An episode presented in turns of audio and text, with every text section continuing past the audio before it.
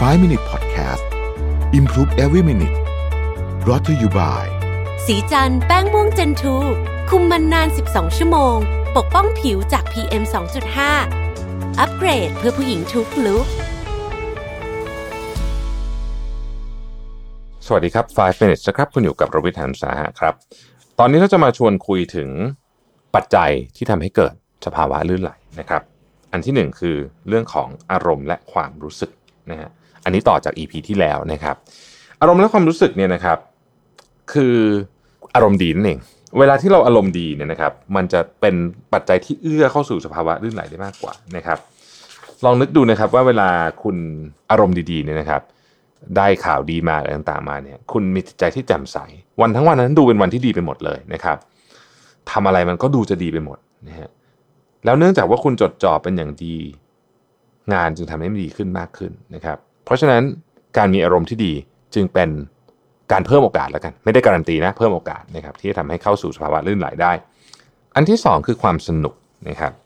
สิ่งที่ทำในภาวะลื่นไหลนั้นสนุกเพลิดเพลินนะครับไม่มีความรู้สึกหวาดหวั่นความรู้สึกกลัวนะครับความรู้สึกรังเกียจหรืออะไรแบบนี้เนี่ยนะครับเพราะฉะนั้นเนี่ยเอ่อมันจะไม่มีอารมณ์แบบทรมานลำบากใจอะไรอย่างเงี้ยนะครับเพราะฉะนั้นเวลาที่ทำอะไรแล้วรู้สึกว่าสนุกเนี่ยเราจะมีโอกาสเข้าสู่ภาวะลื่นไหลได้มากขึ้นนะครับอันที่สามคือความท้าทายนะฮะลองนึกดูว่าตอนไหนที่คุณมักจะรู้สึกจดจ่อกับงานนะฮะมันเป็นช่วงเวลาใกล้ๆจะถึงเดดไลน์ใช่ไหมหรือว่าเป็นงานที่สำคัญใช่ไหมนะครับอย่างที่เราคุยกันไว้เรื่องของเดดไลน์เนี่ยนะครับความเครียดและแรงกดดันแบบดีนะเป็นปัจจัยที่ทำให้เรามีสมาธิดีขึ้นนะครับมันกระตุ้นกลไกในการป้องกันตัวให้เริ่มทำงานทำให้เราตื่นตัวนะครับกระตือรือร้นนะอันนี้ก็เป็นอีกปัจจัยหนึ่งที่ช่วยเพิ่มโอกาสในการเข้าสู่สภาวะลื่นไหลนะฮะอีกอันนึงคือการผ่อนคลายแม้ว่าในภาวะลื่นไหลจะมีความเครียดในระดับหนึ่งแต่มันไม่มากความจริงแล้วเนี่ยคนที่อยู่ในภาวะลื่นไหลมักจะค่อนข้างผ่อนคลายนะครับมีงานวิจัยเผยว่าในภาวะลื่นไหลเราใช้พลังงานน้อยกว่าห่วงเวลาอื่นหัวใจเต้นช้าลงความดันโลหิตลดลงกล้ามเนื้อใบหน้าผ่อนคลายนะครับความรู้สึกในใจของเราสงบนะฮะและคลายกลไกอื่นๆไม่ให้มาขัดจังหวะหรือขัดขวางสิ่งที่ต้องทำให้เสร็จสิ้นข้อที่ห้านะครับจุดมุ่งหมายครับภาวะลื่นไหลถูกขับเคลื่อนด้วยสำนึกในจุดมุ่งหมายหรือแรงผลักดันไปสู่ผลลัพธ์คุณรู้แล้วว่าภาวะลื่นไหลนั้นเนี่ยความคิดภาพในความคิดอารมณ์ชั่ววูบแรงกระตุ้นในร่างกายล้วนเคลื่อนไหวอัตโนมัติไปในแนวทางเดียวกันและรู้เช่นกันว่าสภาพนี้ย่อมเกิดขึ้นได้เป็นปกติเมื่อคุณมีเป้าประสงค์และจุดหมายที่ชัดเจนนะฮะเหมือนตอนสิงโตออกล่าเหยื่อนะครับในห่วงเวลานั้นเนี่ยสิงโตไม่ใส่ใจหรอกว่าแผงคอมันจะดูดีหรือเปล่าหรืออะไรอย่างเงี้ยนะครับหรือสิงโตอื่นกำลังทำอะไรกันอยู่นะฮะการรับรู้ทั้งหมดเพ่งอยู่กับการล่าเหยื่อและหากมันไม่ได้เหยื่อเป็นอาหารในมื้อถัดไปมันอาจจะอยู่ไม่รอดนะครับดังนั้นเนี่ยด้วยระบบนี้ของร่างกายนะฮะพอมีจุดมุ่งหมายชัดเจนปุ๊บสมองก็จะพยายามสลัดสิ่งรบกวนทิ้งนะฮะและทุ่มเทพลังงานและจังหวะในการเคลื่อนไหวเนี่ยไปในทิศทางเดียวกันนะฮะ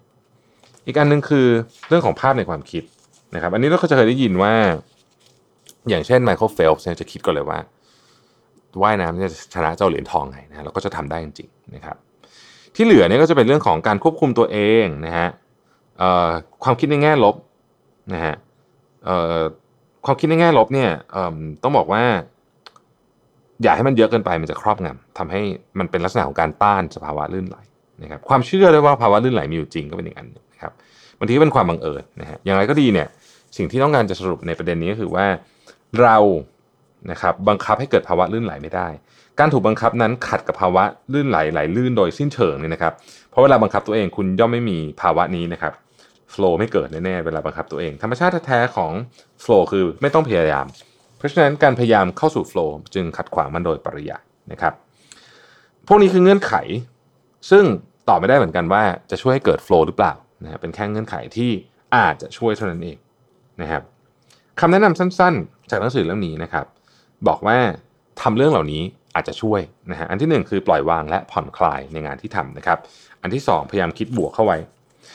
อันที่สามหลีกเลี่ยงไม่ข้องแวะกับผู้คนหรือข่าวที่ทำให้อารมณ์ไม่ดีอันที่สี่ไม่ว่าคุณจะเกลียดงานนั้นแค่ไหนจงหาบางอย่างที่เป็นด้านบวกหรือน่าสนุกมีสักครั้งไหมที่คุณเคยสนุกกับมันถ้ามีคอยนึกถึงตอนนั้นหรือสิ่งที่คุณสนุกกับมันหากไม่มีก็พยายามขุดหาอะไรสักอย่างที่คุณพอจะนึกสนุกได้นะครับหรือนึกยินดีไว้ล่วงหน้าเลย ว่าตอนที่ทำเสร็จแล้วจะสบายใจขนาดไหนนะครับข้อที่ห้าคืออย่าดูนาฬิกาหรือนึกถึงเวลา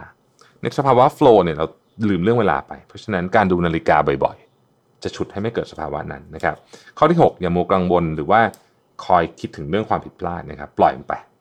ข้อที่เจ็ดหาทางทำให้งานนั้นท้าทายถ้าทักษะและความสามารถไม่สูงพอกับตัวงานคุณจะเครียดและกลัวล้มเหลวแต่ถ้าทักษะของคุณเนี่ยสูงกว่างานเยอะๆคุณจะเบื่อและหงุดหงิดนะครับเพราะฉะนั้นทุกครั้งที่จะเริ่มต้นทำงานอะไรสักอย่างหนึ่งลองนึกถึงเจ็ดข้อนี้ดูนะครับขอบคุณที่ติดตามไฟว์ minutes นะครับสวัสดีครับไฟว์ minute podcast improve every minute presented by สีจันทร์แป้งม่วงเจนทู